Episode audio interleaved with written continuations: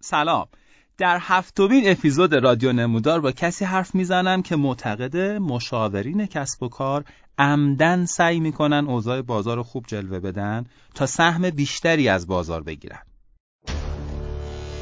اوضاع خوب نیست. ببینید ما خیلی نابسامانی ها و عدم مدیریت ها توی سیستم مشاوره کسب و کار توی اصفهان داریم. مهمون این اپیزود میگه ما اسپانیا اصلا اهل پاسکاری کردن نیستیم و همین تک رویمونه که باعث شده به اندازه توانمون نتونیم موفق بشیم. تهرانی به هم پاسکاری های خوبی می‌کنن تو فضای کسب و کار. در اصطلاح میگیم که پول تو جیب هم می‌کنن. ما این این روحیه رو ما متاسفانه توی اصفهان نداریم. سوژه گفتگوی این اپیزود عینکی نیست. اما معتقده که مشاور کسب و کار عینک جادویی داره که صاحب کسب و کار نداره. ما خیلی از سازمان ها رو که میریم یا ما خودمون 20 سال تو این صنعت داریم کار می‌کنیم. فروشنده ها رو می‌شناسیم خریدار رو می‌شناسیم. اون تو خیلی هاشون عینک مشاور رو ندارن.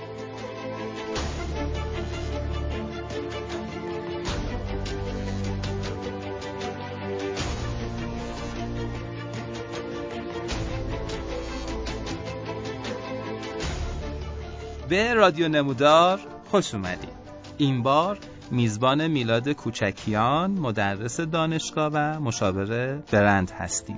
کسی که در تمام طول گفتگومون تاکیدش این بود که اگه مشاوری می‌خواد نزد صاحبان کسب و کار مقبولیت داشته باشه بهتره بیشتر روی تخصصش تمرکز کنه.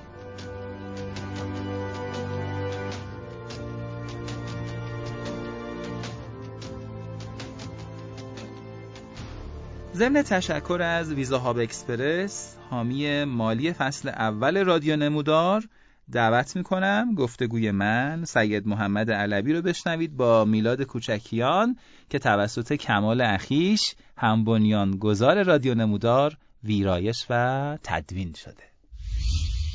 من برم سراغ اصل مطلب. اوضاع مشاوره کسب و کار در اصفهان چطوره آیا کوچکیان؟ اوضاع مشاوره بد نیست. ولی خوبم نیست. پولگیرتون میاد آقا. والا چرس کنم خدمتتون. ما تلاشمون رو می‌کنیم ان پولم در میاد. اوضاع اصفهان اوضاع کسب و کارش می‌تونم بگم که بد نیست. ما تو ما سعی می‌کنیم که خوب جلوش بدیم. ما یعنی چرا که یعنی ما مشاورهای کسب و کار. خب. خوب جلوش بدیم که خدای نکرده بازار خودمون اول خراب نشه. چون به حال ما سوداوری و پول در آوردن خودمون از این حوزه است دیگه. خب. و سعی می‌کنیم که خودمون درستش بکنیم. جاهایی هم که فکر می‌کنیم که مشکل داره ما وظیفمونه که اون راه حل های خوب رو بدیم. که نهایتا این صنعت این بازاری که خودمون هم توش قرار داریم پرونقتر بشه رشد بکنه و نهایتا سهم خودمون از این بازار بیشتر میشه. خب الان این خیلی حرف قشنگی بود زد اینا حرف قشنگا بود قبول نداری خواهش می‌کنم. یعنی چی؟ یعنی می‌خوام واقعا الان اوضاع خوبه؟ نه اوضاع خوب نیست. ببینید ما خیلی چالش داریم. ما خیلی نابسامانی ها و عدم مدیریت ها توی سیستم مشاوره کسب و کار توی اصفهان داریم.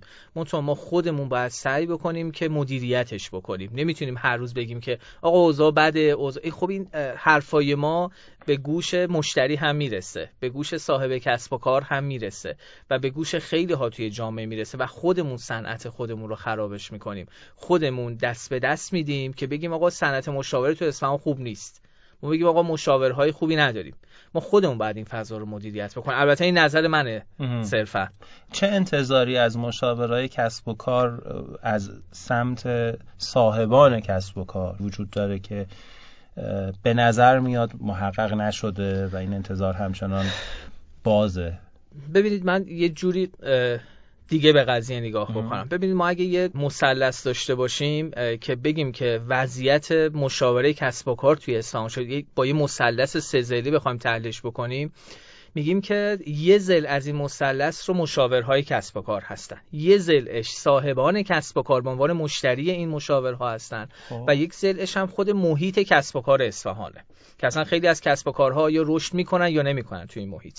از باب زل مشاورها من خدمت شما عرض بکنم که ما یک سری چالش ها یعنی یک سری از چی میگن کمبودهایی تو فضای مشاوره داریم. مثل اینکه مثلا مشاورهای ما حوزه تخصصی خاصی توی این فضا ندارن. مثلا شما صرفا نمی‌تونی بگی که توی اصفهان فلان مشاور تخصصش مدیریت استراتژیک استراتژیک منیجمنت یا کسیه که برای سازمانهای مختلف استراتژی تدوین می‌کنه. نمی‌تونی به زرس قاطع بگی که توی اصفهان فلان مشاور فقط تو حوزه X یا فقط تو حوزه Y داره کار می‌کنه. این یکی از چالش که از اون طرف تو زل صاحب کسب و کار یا مشتری اینها طرف وقتی که یه مشاور واسه خودش بگیره بله. دقیقا نمی‌دونه که تخصص اون مشاور تو چه حوزه ایه چون در واقع مشاورهای ما multi service شدن یعنی اینکه چند تا سرویس و چند تا خدمت رو با هم ارائه میدن. ما الان توی اصفهان مشاور داریم که کار برنامه‌ریزی استراتژیک انجام میده کار branding انجام میده برنامه بازاریابی می‌نویسه استراتژی های فروش می‌نویسه کار منابع انسانی یا HR انجام میده کار business model انجام میده طراحی مدل کسب و کار می‌کنه. مگه میشه همه اینا رو در واقع یه آدم یه مشاور بتونه انجام بده. برای همین چون تو هر کدوم از اینها نمی‌تونه که عمق کافی رو به دانش و تخصص و تجربه خودش تو این زمینه بده خب از اون طرف هم صاحب کسب و کار نمی‌تونه اعتماد به این در واقع شخص یا حتی به اون مؤسسه یا شرکتی که اون شخص مشاور داره بکنه. بر همین من بیشترین مشکل رو توی همین ساید یا توی بخش مشاورها می‌بینم تو یعنی مثلث. وجود نداره؟ آره ببینید امروز بحث پرسونال برندینگ یا برندسازی شخصی تو دنیا و تو حوزه کسب و کار بسیار مطرح شده و خیلی از صاحبان برندها و صاحبان کسب و کار رفتن به سمت اینکه برای خودشون برند شخصی در اصطلاح درست بکنن. یعنی در بین آدم های مختلفی که تو اون حوزه قرار دارن یه سرگردن خودشون رو بالاتر قرار بدن. یعنی متمایز از بقیه باشن.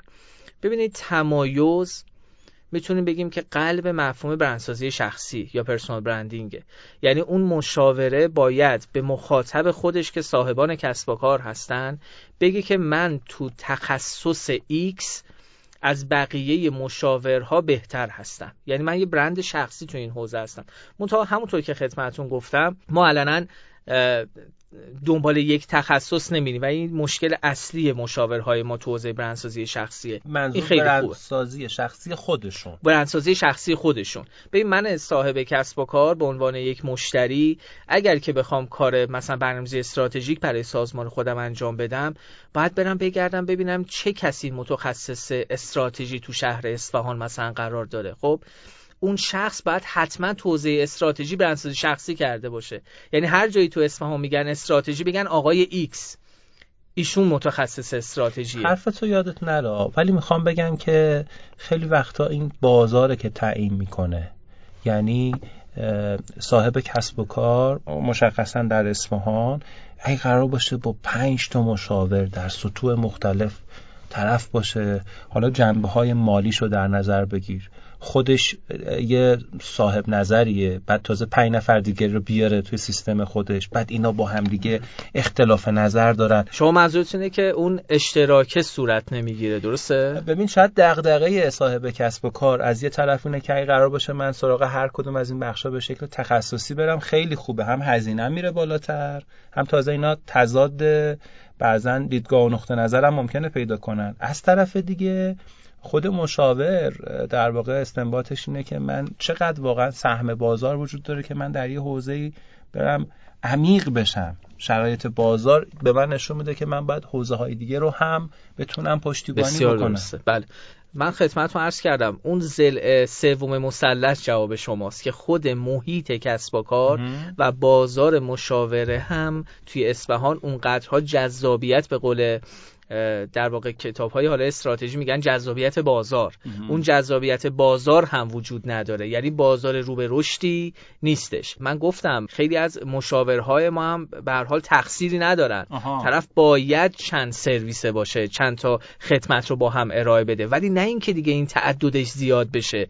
و ما تو مثلا 16 تا اسکیل تا 16 تا مهارت ما داریم خودمون رو در واقع صاحب نظر, نظر و ایده می‌دونیم. خب و این خب خیلی بده دیگه. من من خودم بذارم جای اون صاحب کسب و کار. طرفی که مثلا 17 تا دونه خدمات ارائه میده خب من میگم این تو همه اینها که نمی‌تونم. یه آقای فیلیپ کاتلر که پدر علم بازاریابی هستش بله. ایشون کل عمرش رو فقط گذاشته تو حوزه بازاریابی کار کرده. خب بازم خیلی جاها بوده که ورود نکرده. بعد حالا ما مثلا مشاور داریم تو اصفهان که گفتم خدمتتون حوزه استراتژی مارکتینگ برندسازی برندسازی شخصی مدل کسب و کار همه اینها رو داره با هم پوشش میده. خب این برای یک صاحب کسب و کار یک مشتری یک علامت سوال ایجاد میشه. که آقا این آدم می‌تونه همه اینها رو به من ارائه بده.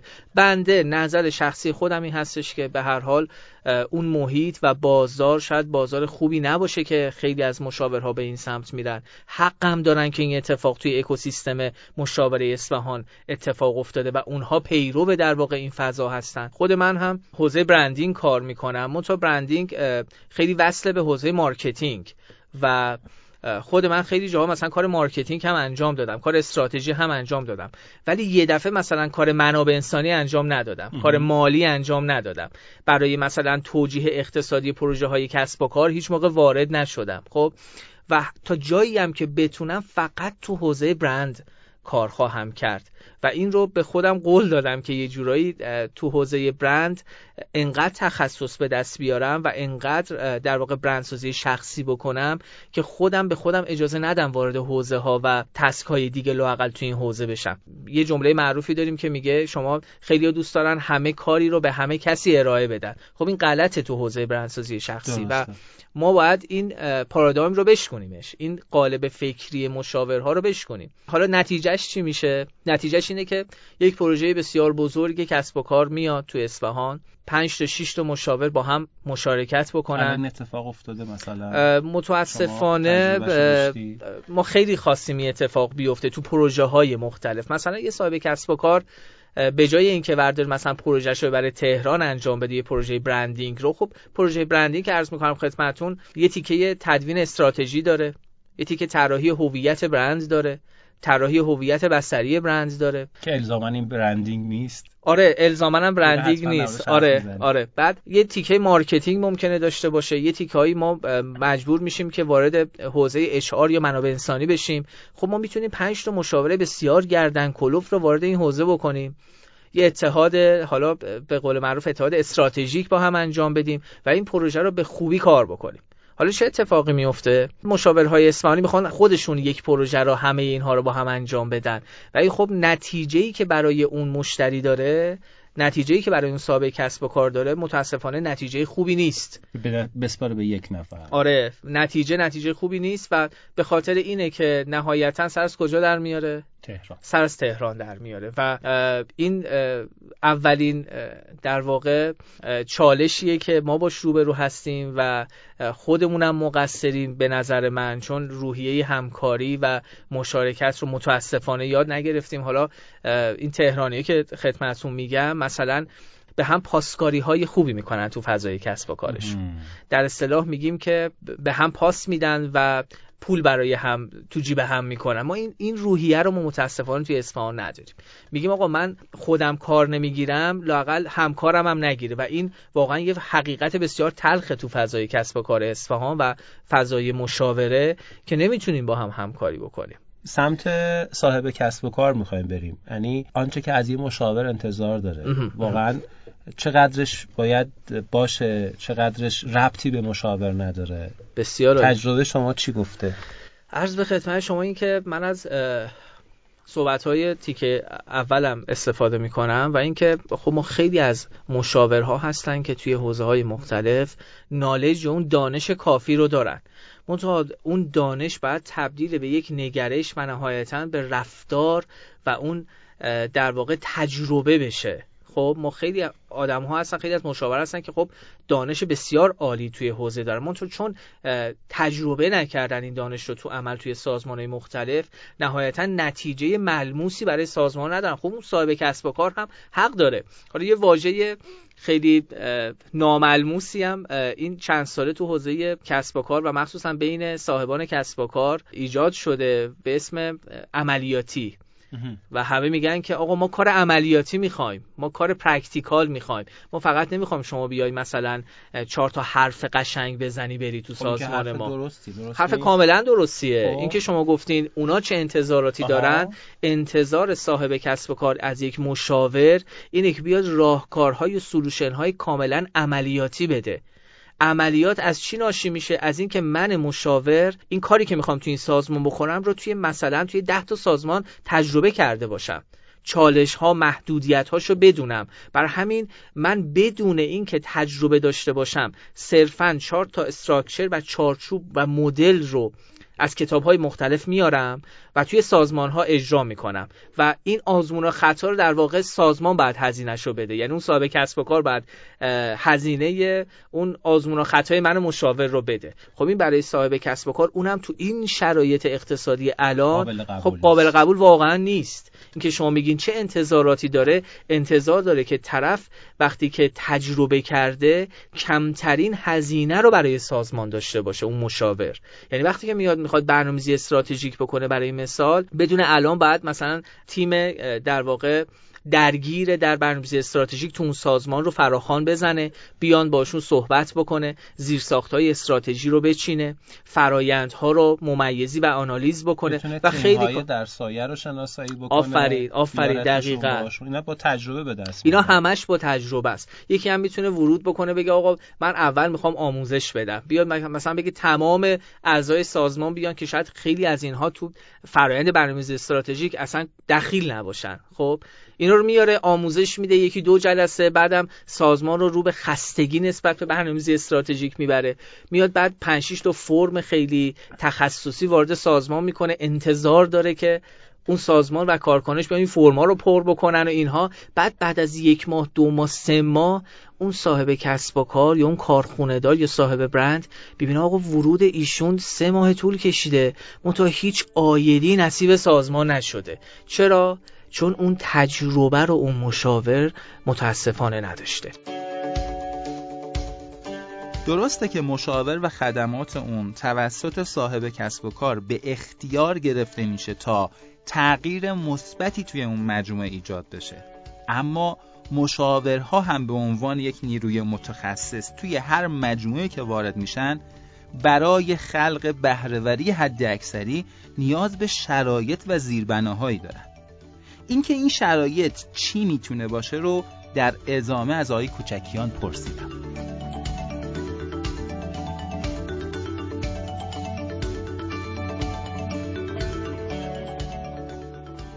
حسابی از منظر صاحب کسب و کار به مشاور گفتیم. بله حقیقت رو گفتیم. آره آره نه می‌خوام بگم حالا می‌خوام این طرفم بیم وایستیم صاحب کسب و کار چه انتظاری مشخصا از مشاور نداشته باشه. چه چیزی رو از اون طلب نکنه؟ چه کاری باید انجام بده؟ این آداب مشاوره داری چیه؟ بسیار عالی. خیلی خوب شد که گفتین این رو. تو از اون ساید هم یه مقدار صحبت بکنیم. مشاور هم خیلی حق داره. وقتی یک مشاور پاشو توی سازمان می‌گذاره انتظار داره که اون حرمت و اون ویژگی های و اون ماهیت مشاور بودنش رو اون صاحب کسب و کار حفظ و رعایت بکنه. یعنی چی؟ مثلا اینکه شما وقتی که وارد یک فضای کارخونه میشی وقتی که با مدیرعاملش یا با مدیرهای ارشد یا عالیش صحبت می‌کنی فقط میگن آقا نتیجه. آقا نتیجه چی میشه؟ دو هفته رفتی سه هفته رفتی یک ماه رفتی. میگه آقا نتیجه چی شد؟ چرا فروش ما تکون نخورد؟ چرا ما بازاریابیمون ارتقا پیدا نکرد؟ چرا ما ارزش برندمون اضافه تر نشد؟ خب اینها زمان می‌بره. مشاور باید بیاد توی سازمان بشناس من خودم جزو اون افرادی هستم که اعتقاد دارم بر اساس اون چه که شرکت ها و مشاورهای معروف دنیا کار می‌کنن و کلا بر این اساس اصلا اکتشونه اینه که میرن یک سازمان رو اول خوب می‌شناسن. یعنی در اصطلاح خودشون میگن شیرجه می‌زنن تو یک سازمان خودشون را غرق فضای سازمان می‌کنن و بعد از یکی دو ماه تازه شروع می‌کنن و راه حل های سلوشن های ابتدایی رو به اون سازمان میدن. حالا این وسط دغدغه الان مشاورهای ما توی اصفهان چیه؟ متاسفانه صاحب کسب و کار اصفهانی تو همون دو سه روز اول نتیجه می‌خواد. یکی از چالشایی که مشاورها دارن اینه که صاحبان کسب و کار نمی‌دونن چی می‌خوان. می‌دونن مسئله دارن. فقط می‌دونن که آقا این فروشه پایینه, پایینه. حالا این فروشه ممکنه ریشش منابع انسانی باشه. ممکنه ریشش برنامه بازاریابی مناسبی که ندارند باشه. می‌تونه مثلا حتی زیرساخت های حوزه برند باشه. اصلا شما طراحی برندت مشکل داشته. اسمت مشکل داره. بسته بندیت مشکل داره. لوگوت مال این صنعت نیست. و حتی هویت در واقع برند شما مثل اون مزیت های رقابتیت مثل اون استراتژی برندت اینها مشکل داره. و شما فقط میگی فروش. فقط میگه آقا این فور و شاخصت هم فقط فروشه. میگه اون فروشه بره بالا. خب اینا همه ریشه وجود داره. شاید هر کدوم از اینها کلی در واقع نقص توش باشه. اون مشاوره که میاد و این ریشه ها رو شناسایی می‌کنه یک استابیلیتی درست برای اون شرکت و اولین گام میچینه که چه قوت ها ضعف هایی داره اون شرکت و چه فرصت ها و تحتایی تو محیط وجود داره. خب اینجا ببین میلاد جان میگن که ما صنعتمون رو بهتر از شما می‌شناسیم. حتی اگر شما تجربه هم داشته باشی. تو می‌خوای بری مثلا استابیلیتی در بیاری؟ من الان می‌دونم مهمترین چالش هم مثلا در حوزه تامین مواد اولیه چیه. مهمترین پیچیدگی که برای من به وجود اومده در حوزه توزیع به این دلیله. تو چه چیزی فراتر از این می‌خوای برای من در تو به من راهکار بده تا دقیقا همون فروشه مثلا بره بالا. قبول داری این یه مقداری روشن نیست ابهام وجود داره؟ یعنی صاحب کسب و کار اینجا نمی‌دونه. تو می‌خوای چیکار بکنی؟ بعد دو ماه می‌خوای اون چیزی که خودم می‌دونم و به من در قالب مثلا چند تا اسلاید پاورپوینت نشون بدی.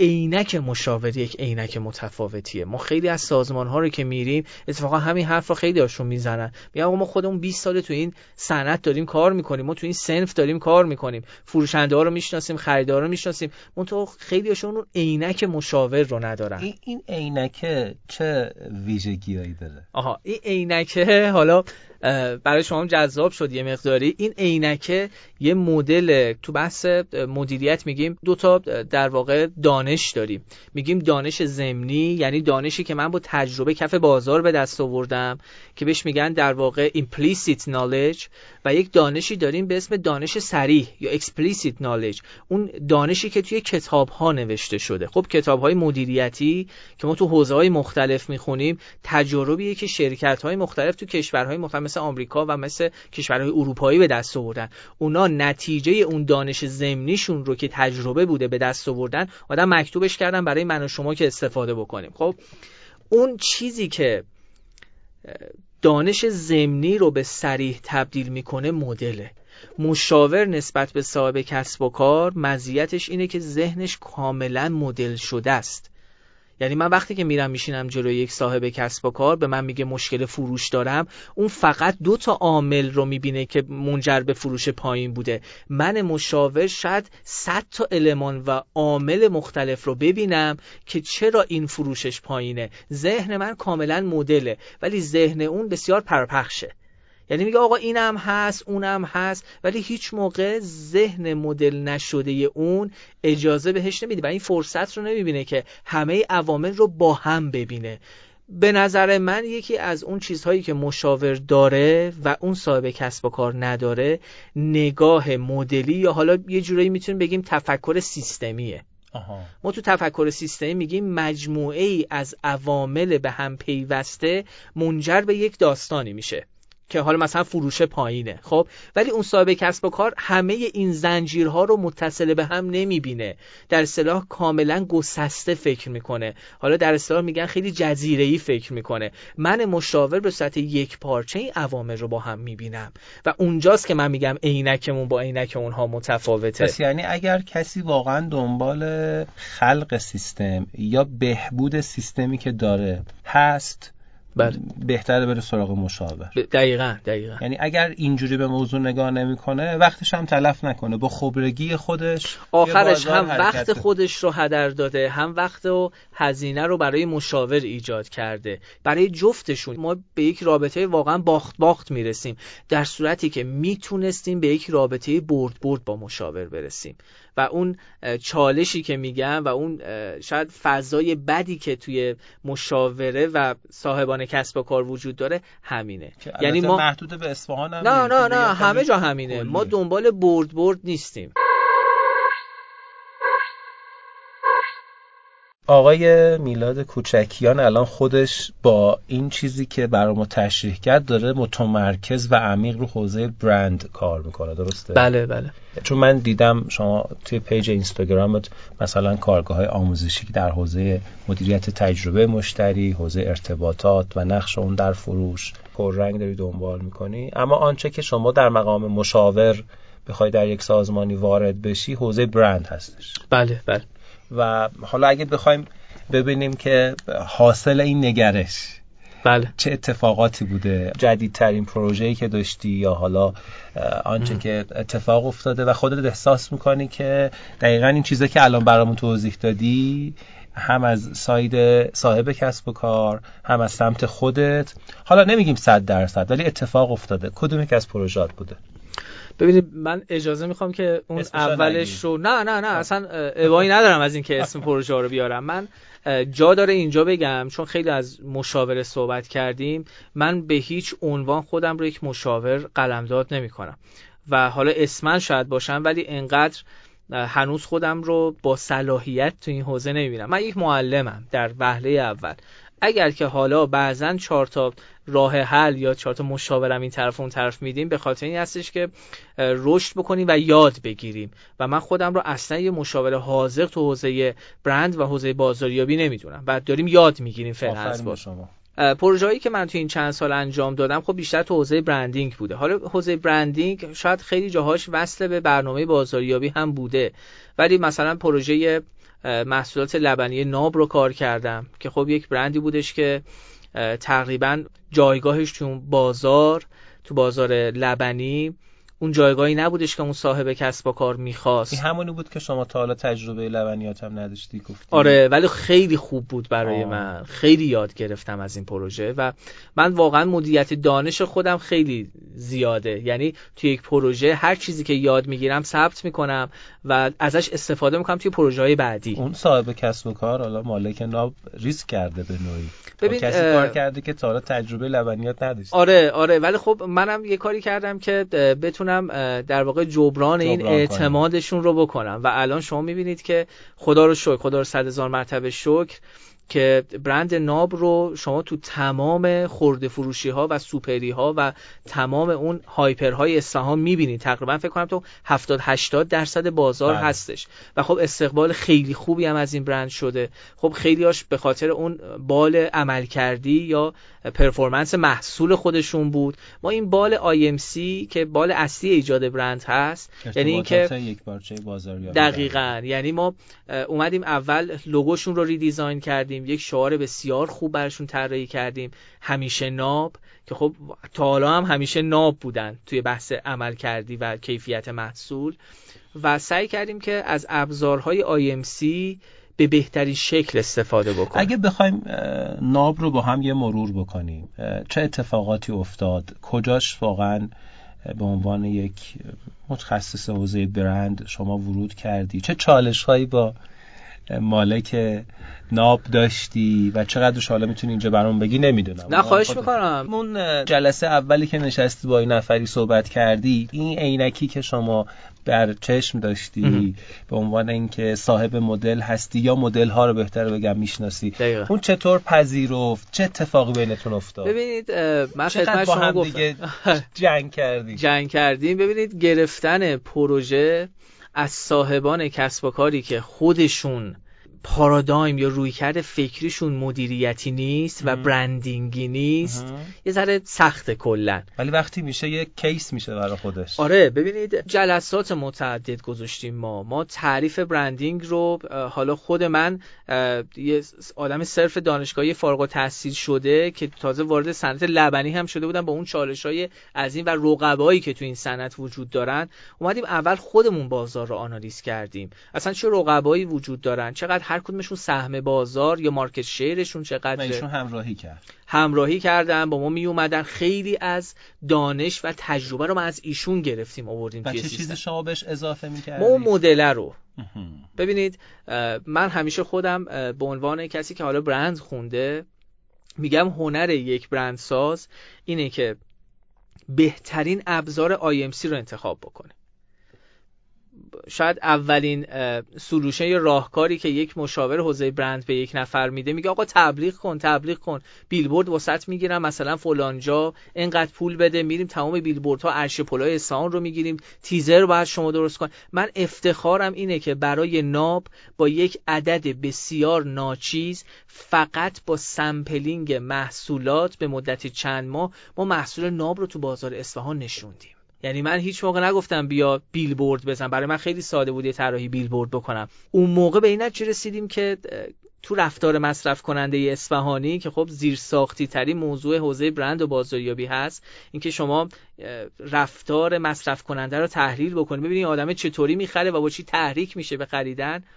اصفهانی ها با تست محصول گاردشون باز میشه. تشخیص شما در این پروژه این بوده که اتفاقا در نقطه فروش اگه این اتفاق بیفته اثرش به بله بیشتر. بله من برای خب، خیلی از تبریز ببندم پروژه ها آره. من برای خیلی از پروژه ها بیلبورد رو در واقع توصیه کردم مثلا برای یک فروشگاه برای یک رستوران برای خیلی از اینها مثلا بیلبورد خیلی می‌تونه کمک گفتم بکنه رفقای تبلیغاتیمون الان نه نه نه. نه نه من خدمت هم گفتم گفتم هنر یک برندساز انتخاب انتخاب- ابزاره بله، شاید ما بله. برای یک برندی بخوایم از اون اول ابزارهای مثلا sales promotion بذاریم از اون اول بگیم آقا ما اصلا با حراجی شروع می‌کنیم دقیقاً. چه اشکالی داره ما اصلا با حراجی شروع می‌کنیم درست.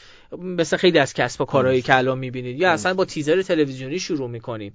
یا از در واقع رسانه مجازی استفاده می‌کنیم از شبکه های اجتماعی استفاده می‌کنیم این هنر من برندسازه که بگم کدوم ابزار الان به درد شما می‌خوره؟ و این هزینه هم برای شرکت نداشته باشه. یعنی همه اینها با هم با هم یک پارچه بشه. و اسمانی ها پس گاردشون باز شد نسبت آره به ما. اه، یک پروژه بسیار درجه یک تو حوزه sampling و promotion محصولات ناب داشتیم. که تقریبا فکر کنم یه شیش ماهی طول کشید. و این هم بهتون بگم که ما توصیه های خیلی خوبی هم تو حوزه پخش محصول یعنی تو توضیح هم ما خیلی راه کارهای خوبی دادیم و خب خود آقای نفری هم بسیار جدی بحث توضیحش رو مدیریت کرد خودش اومد وارد توضیح شد خودش که تقریبا خب ما اکثر کسایی که کارخونه دارن توی اصفهان تمرکز اولیهشون رو تولیده بله. و این اشتباهی که حالا چند ساله که این اتفاق داره بهبود پیدا می‌کنه. یعنی خود صاحبان کسب و کار یا مدیرها یا مدیرهای ارشد میان توی بازار. ببینن توی بازار چه خبره؟ فقط توی کارخونه نیستن که از بازار خبر نشه. خود آقای نفری هم اومد کانال توزیعش رو بسیار خوب مدیریت کرد. خب ما هم کاری که کردیم بسته بندی ها عوض شد شعار عوض شد در واقع بحث sampling و promotion و تنوع محصولی دادیم با دو تا برند محصولی خیلی جدید وارد بازار کردیم برای ایشون و همه اینها دست به دست هم داد که الان می‌بینیم خدا این برند زنده است و خیلی هم رو به رشده. یعنی من می‌بینم حتی مثلا محصولات جدید دارن هی اضافه می‌کنن به محصولات خودشون و من آرزوی واقعا موفقیت برای ایشون.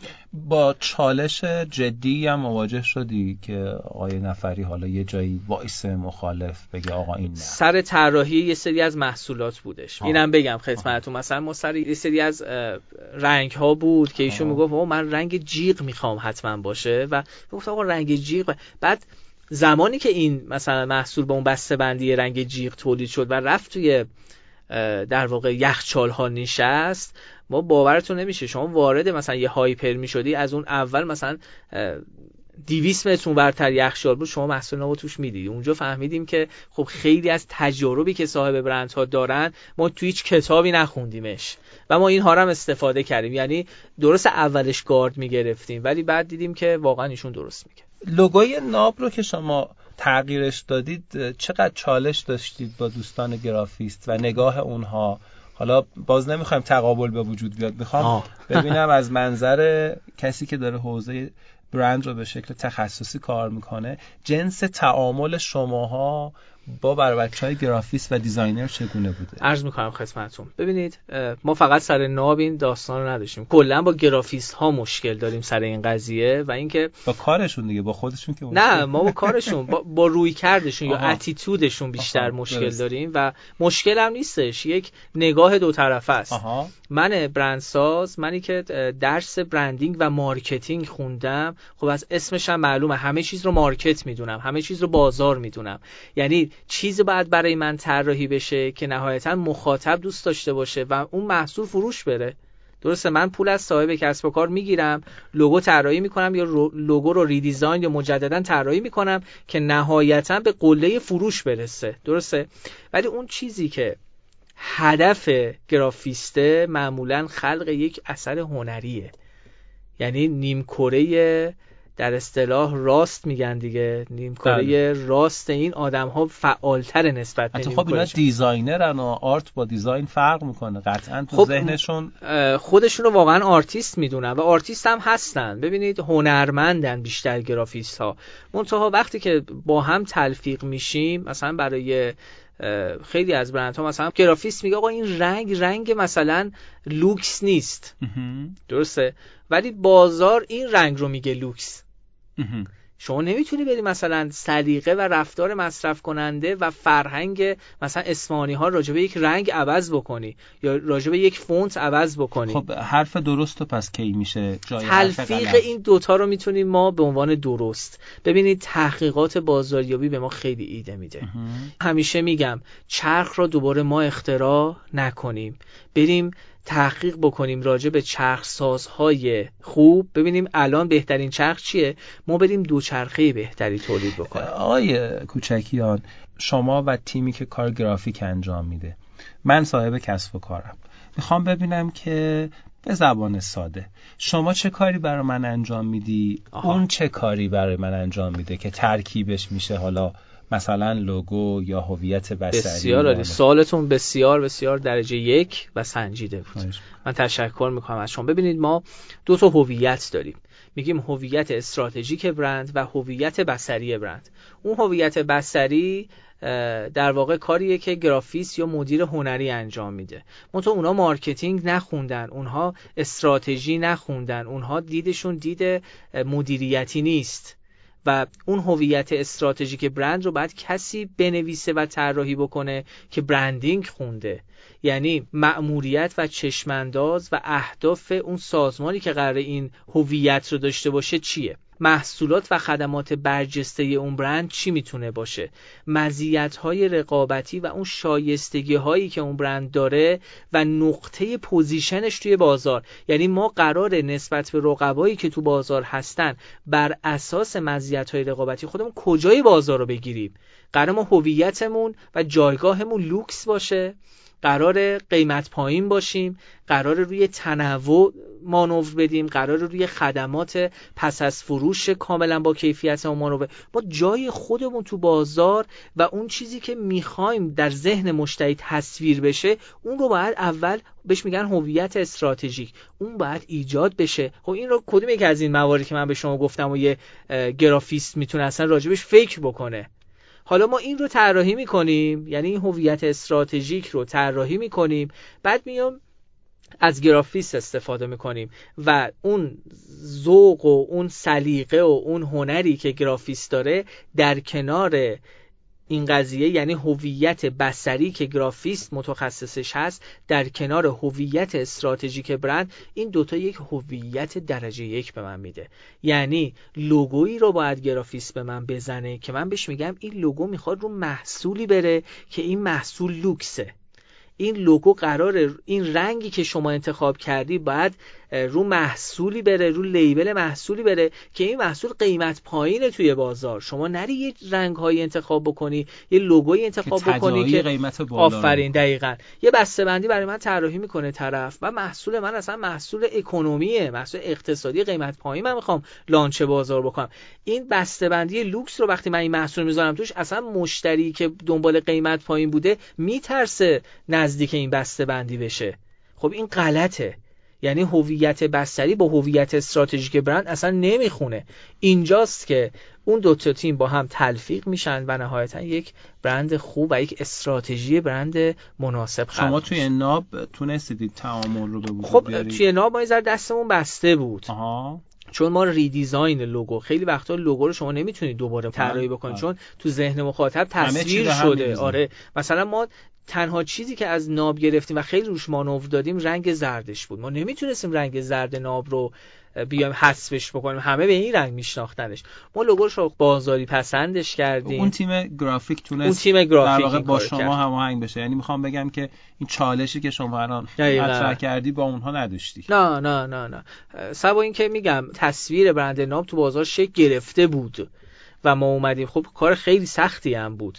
ولی خب خدا رو شکر میگم نتیجهش نتیجه خوبی. و آنچه که از تجربه در واقع پروژه ناب برای شما به عنوان یک دستاورد همراهت برای پروژه های دیگه ای که داری کار برند می‌کنی که هم به درد خودت خورده هم یه جورایی یک یک چیزیه که الان می‌تونی با افتخار برای ارتباط برقرار کردن با صاحبان کسب و کار ازش استفاده کنی. چیه؟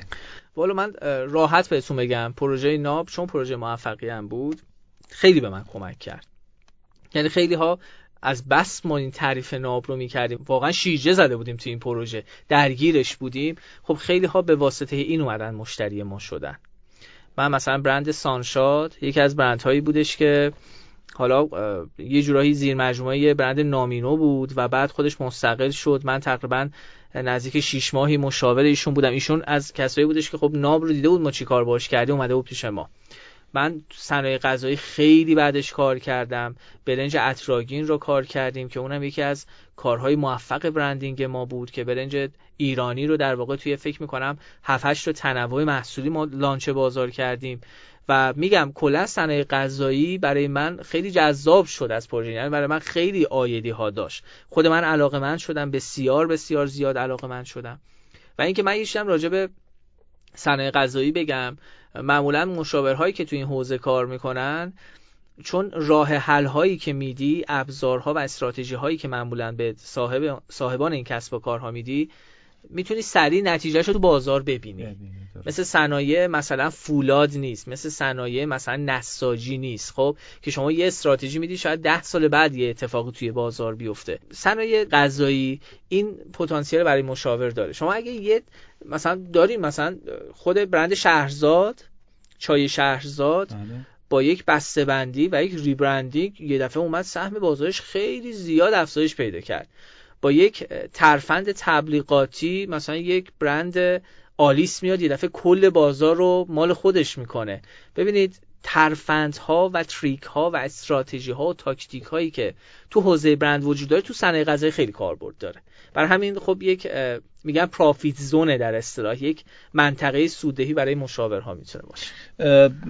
اینجا نقطه که خیلی از صاحبان کسب و کار الان یه جنبندی بهتری رسیدن که چرا آقای کوچکیان می‌گوید تمرکز؟ این نتیجه تمرکزه. تو چیز دیگه هم کنار این می‌تونی بذاری؟ بگی غیر از تمرکز؟ تخصص. تخصص و تمرکز روی این موضوع خاص. بله. خیلی عالیه. چه برنامه هایی در پیش دارید؟ دارید توی ققنوس چی کار می‌کنید با دوستان دیگه؟ من بدون اقراق عرض کنم خدمتون و خدمت شنونده های خوب شما من بگم ققنوس واقعا یک ایده بسیار جدیده. یک فضای آموزشی و مشاوره بسیار تخصصی و در عین حال بسیار جذاب برای مخاطبه حالا این مخاطب رو اگر ما بخوایم تقسیمش بکنیم کیا هستن؟ میگیم هم صاحبان کسب و کار تو حوزه های مختلف توی صنایع مختلف مثل لوازم خانگی مثل صنایع غذایی مثل گردشگری مثل ما تقریبا نزدیک 15 تا صنعت رو تارگت کردیم. که صاحبان کسب و کار اینها بیان و توی ققنوس ما واکاویشون بکنیم تجربه های خودشون رو بگن و ما یک خطکش کاملا علمی و تجربی می‌ذاریم به این کسب و کارها و قوت ضعفاشون رو میگیم و راه حل های خوبی بهشون میدیم. دومی مخاطب آدم هایی هستن که علاقمند به حوزه کسب و کار هستن. دانشجوهایی که رشته های مدیریتی خوندن. دانشجوهایی که حالا تو هر رشته فارغ التحصیل شدن الان می‌خوان خودشون صاحب یک کسب و کار باشن. حتی خیلیشون صاحب ایده هستن. و کلی علاقمندایی که تو حوزه‌های مختلف چه کارمند باشن چه خودشون صاحب یک بنگاه اقتصادی یک business باشن اینا همه مخاطبین ما هستن. و خدا رو شکر تا الان که فکر می‌کنم نزدیک 6 ماه از عمر ققنوس میگذره ققنوس جایگاه بسیار خوبی ایجاد کرد جا داره از دوستانم یاد کنیم آیه آیت آیه بله آیه سید محمد آیت عزیز بله. که در واقع مؤسس و بنیانگذار ققنوس هستن بله. بسیار زحمت کشیدن برای ققنوس و از اون طرف هم تیمی که ما درست کردیم حالا این جواب یکی از سوالهای قسمت اول شما هست. من هنوز آره هنوز باورم نمیشه ما تو اسفان تونستیم چهار تا مشاور با هم کار بکنیم. خب من اس بیارم اگر که اشکالی نداره.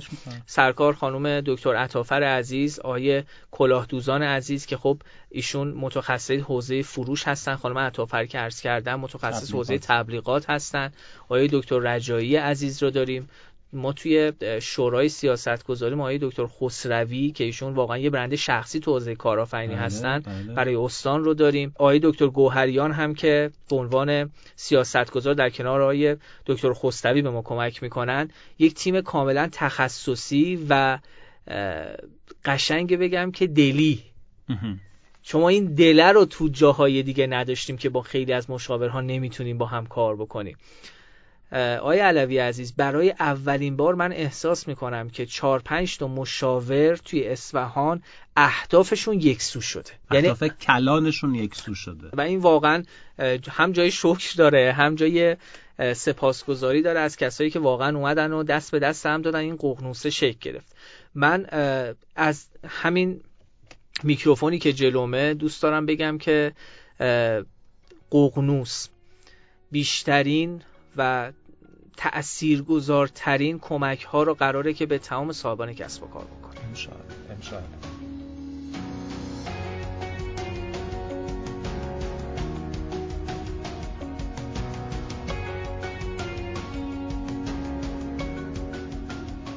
پادکست هفتم رادیو نمودار چند دقیقه هست که از نیمه گذشته. متشکرم که تا این دقیقه گفتگوی من و میلاد کوچکیان مدرس دانشگاه و مشاور برند رو دنبال کردی. اگه درباره صحبت‌های اخیر من و میهمان برنامه شما نظر متفاوتی داری دیدگاه دیگه ای داری خوشحال میشم که حتما حتما اونو بشنوم و توی برنامه مطرحش کنم. برای اینکه بتونم این کار رو انجام بدم باید در ارتباط باشیم. شما می‌تونید صوت و پیام خودتون رو در تلگرام به نشانی رادیو نمودار اما با یه دونه او ارسال بکنید.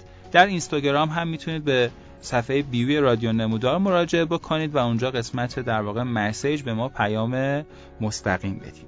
اما بریم و یکم درباره فعالیت های شخصی تر مهمون برنامهمون ازش بپرسیم. درباره کتابی که در حوزه برندسازی شخصی قراره به زودی از میلاد منتشر بشه. من یه گپ ویژه زدم باهاش.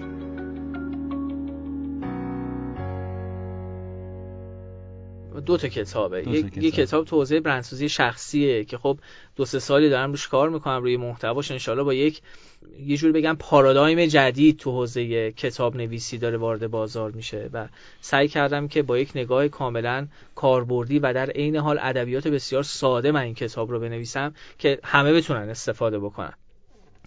یه کتابم توی حوزه صادرات هست که با یکی دو تا از دوستان داریم می نویسیمش که اونم به هر حال صادرات.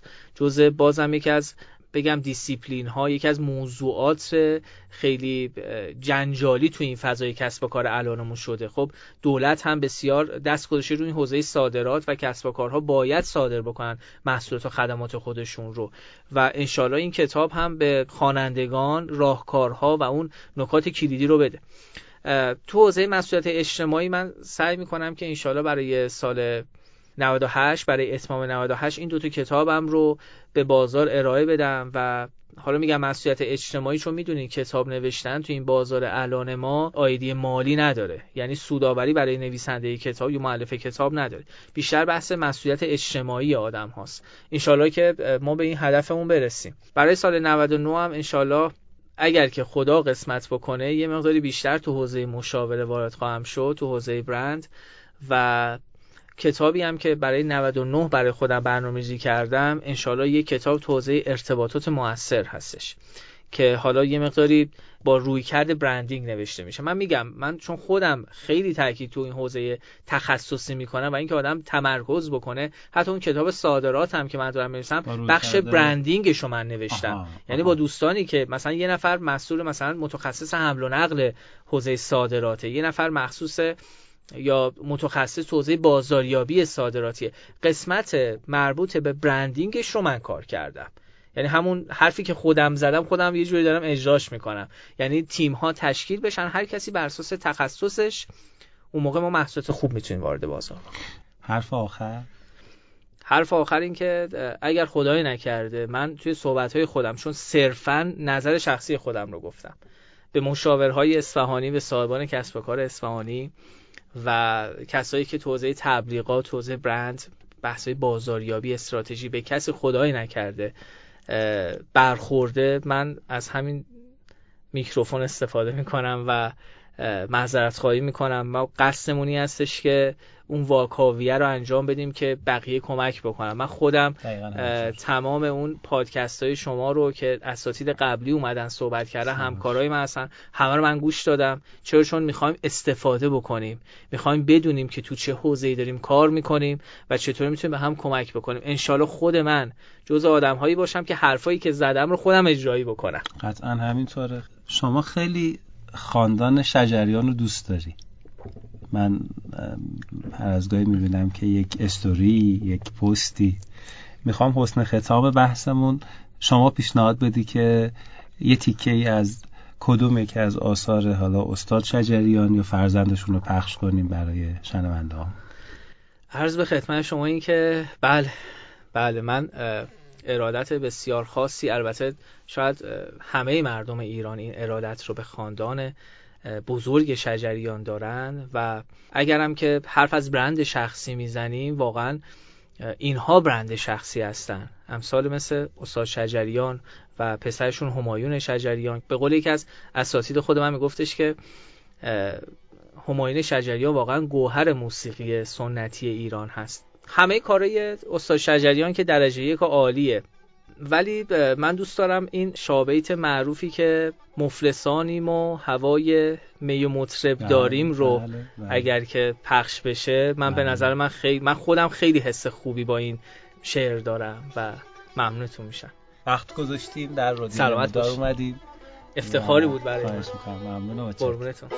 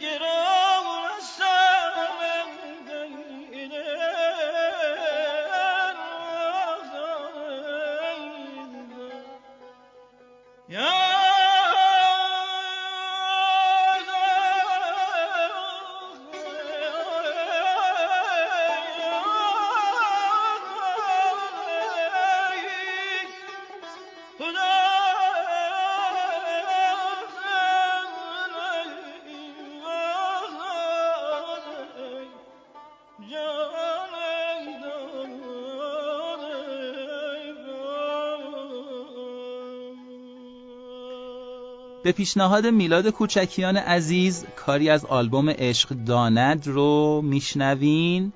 با شعری از حضرت حافظ و آهنگی از مرحوم استاد محمد رضا لطفی.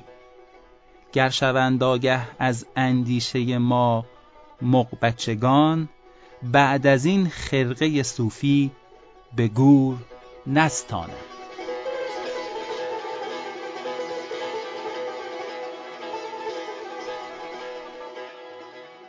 این هم حسن ختام اپیزود هفتم رادیو نمودار. ما رو در اینستاگرام، تلگرام و اپلیکیشن و سایت Castbox می‌تونید دنبال کنید. نشانی ما ID ما رادیو نمودار. بدون فاصله با دو تا دونه او هستش.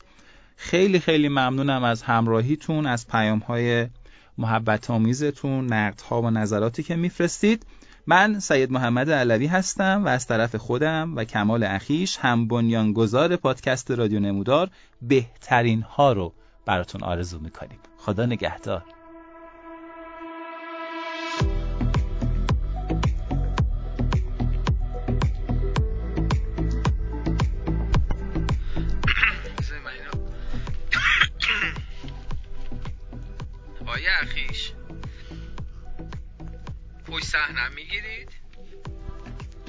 استوری کنیم بعد. بله قربونشون